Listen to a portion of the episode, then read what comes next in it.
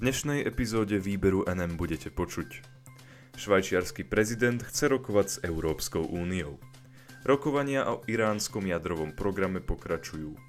Vojna vždy znamená skazu, povedal pápež pri svojej prvej návšteve talk show.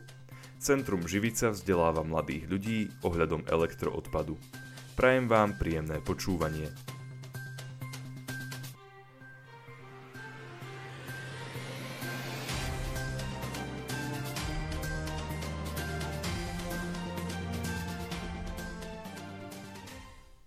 Švajčiarsky prezident chce rokovať s Európskou úniou.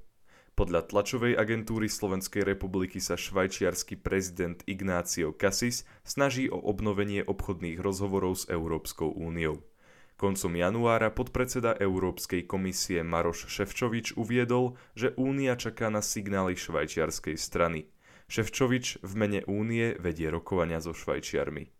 Šéf švajčiarskej diplomácie, ktorý tento rok zastáva aj pozdrotujúceho prezidenta, pre noviny Sontax Zeitung uviedol, že sa jeho krajina pokúsi o dosiahnutie balíka nových bilaterálnych dohôd s Úniou.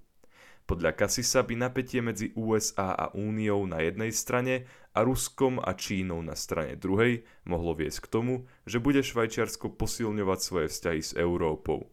Pre švajčiarske noviny Kasis povedal – Európska únia je nám najbližšia ekonomicky, ideologicky a spoločensky. Bern podľa jeho slov navrhne obnovenie rozhovorov v sektoroch ako zdravie, výskum, médiá a kultúra.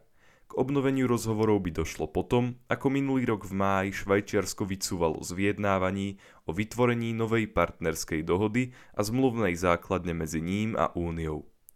Podľa prezidenta sa vo federálnej vláde už diskutuje o rámci možného balíka alebo o programe samotného rokovania s Európskou úniou. Myslí si ale, že by Švajčiarsko nemalo ustupovať únii v otázke migrácie, aby nedošlo k narušeniu sociálneho mieru v krajine. Pôvodné plány určovali, že Ševčovič so švajčiarskými partnermi stretne koncom januára v Davose v rámci Svetového obchodného fóra. To sa nestalo. Európsky komisár povedal, že Brusel vyčkával na to, akú pozíciu ohľadom rokovania zaujme Bern. Uviedol, pre nás je veľmi dôležité, aby nám vyslali jasný politický signál, že chcú tieto rokovania absolvovať. Dodal, že pre Úniu je dôležité to, aby Švajčiarsko ako jej štvrtý najväčší obchodný partner plnilo svoje záväzky. To konkrétne znamená, aby pravidelne a férovo odvádzalo príspevky do kohéznej politiky únie, dohodlo sa na fungovaní mechanizmu na riešenie sporov a rešpektovalo pravidlá jednotného trhu v rámci únie. Dohoda sa týka aj nastavenia pravidiel o štátnej pomoci pre firmy. Rokovania o iránskom jadrovom programe pokračujú. Diplomati, ktorí sa usilujú o obnovu jadrovej dohody Iránu so svetovými mocnosťami, obnovili rozhovory vo Viedni. Informoval o tom v pondelok hovorca delegácie Európskej únie, napísala o tom tlačová agentúra Slovenskej republiky. Alain Maton na sociálnej sieti Twitter napísal 8. kolo viedenských rozhovorov o iránskom jadrovom programe za účasti Británie, Číny, Francúzska, Nemecka, Ruska a Spojených štátov bude pokračovať zajtra, čiže v útorok, vo Viedni. Zástupcovia západných mocností rokujú s Iránom vo Viedni už od minulého roka.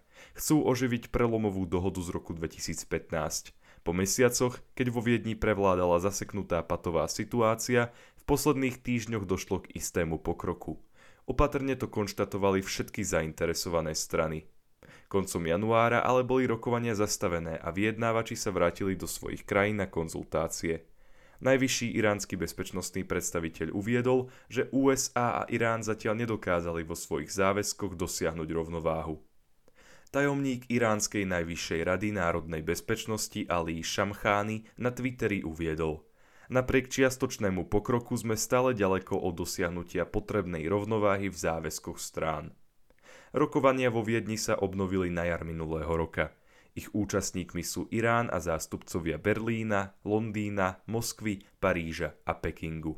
Washington, ktorý od dohody v roku 2018 odstúpil, sa na rokovaniach zúčastňuje len nepriamo. Stretnutia koordinuje Európska únia. Vojna znamená vždy skazu, povedal pápež pri svojej prvej návšteve talk show. Pápež František sa stal vôbec poprvýkrát hosťom talk show, konkrétne relácie produkovanej talianskou televíziou RAI. Tej poskytol približne hodinový rozhovor, v ktorom rozprával o ekológii, miere a migrácii, ale aj o nadmerných výdavkoch na zbrojenie alebo ideologickej prísnosti. Vyhadzovanie odpadkov do vodných tokov je podľa hlavy katolíckej cirkvi zločin, ktorý musí skončiť, pokiaľ chceme zachrániť planétu pre ďalšie generácie. Pápež povedal, vyhadzovanie odpadkov do mora je zločin. Zabíja to biodiverzitu, zabíja to zem, zabíja to všetko. Moderátor Fabio Fazio počas rozhovoru upriamil pápežovú pozornosť aj na napätie v Európe, ktoré súvisí so situáciou na Ukrajine. Pápež sa k tejto téme nevyjadril priamo, no povedal, že vojna znamená vždy skazu. Počas rozhovoru takisto vyzval krajiny Európskej únie, aby Taliansku a Španielsku pomohli s náporom migrantov zo Severnej Afriky, aby sa zabránilo vzniku spoločenského napätia v týchto krajinách, ktoré sú migráciou preťažené. Moderátor sa pápeža počas rozhovoru pýtal aj na odľahčenejšie témy, napríklad na to, či v mladosti zvykol František tancovať tango. Pápež odvetil, Porteo, ktorý netancuje tango, nie je Porteo. Pojmom Porteo pritom poukazoval na obyvateľov metropoly Buenos Aires, čo je jeho rodné mesto. Počas rozhovoru sa vyjadril aj k otázke priateľstva. Uviedol, že priateľov potrebuje a pár ich má. Ako uviedol František, má ich málo, ale za to verných. Hlava katolíckej cirkvi od svojho zvolenia v roku 2013 poskytla rozhovor už množstvu talianských aj zahraničných médií, no toto bolo poprvýkrát, čo sa stala hosťom talk show – Reláciu, ktorej hosťom sa František stal, sledujú milióny divákov. Centrum Živica vzdeláva mladých ľudí ohľadom elektroodpadu. Centrum environmentálnej a etickej výchovy Živica vzdeláva mladých ľudí aj ohľadom problematiky elektroodpadu. Študenti, ktorí sú zapojení do projektu Elektroodpad dopad, minulý rok vyzbierali 10,5 tony elektroodpadu. Informovala o tom tlačová agentúra Slovenskej republiky, ktorú o aktivitách centra informovala jeho komunikačná manažérka Eva Sládková.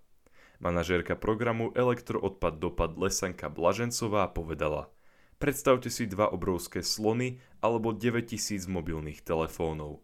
Také množstvo elektroodpadu vyzbierali školáci.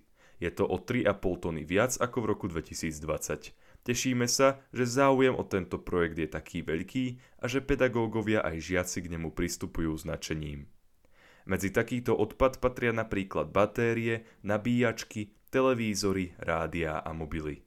Podľa centra môže byť veľkou záťažou pre životné prostredie, obzvlášť vtedy, keď sa nezlikviduje správnym spôsobom.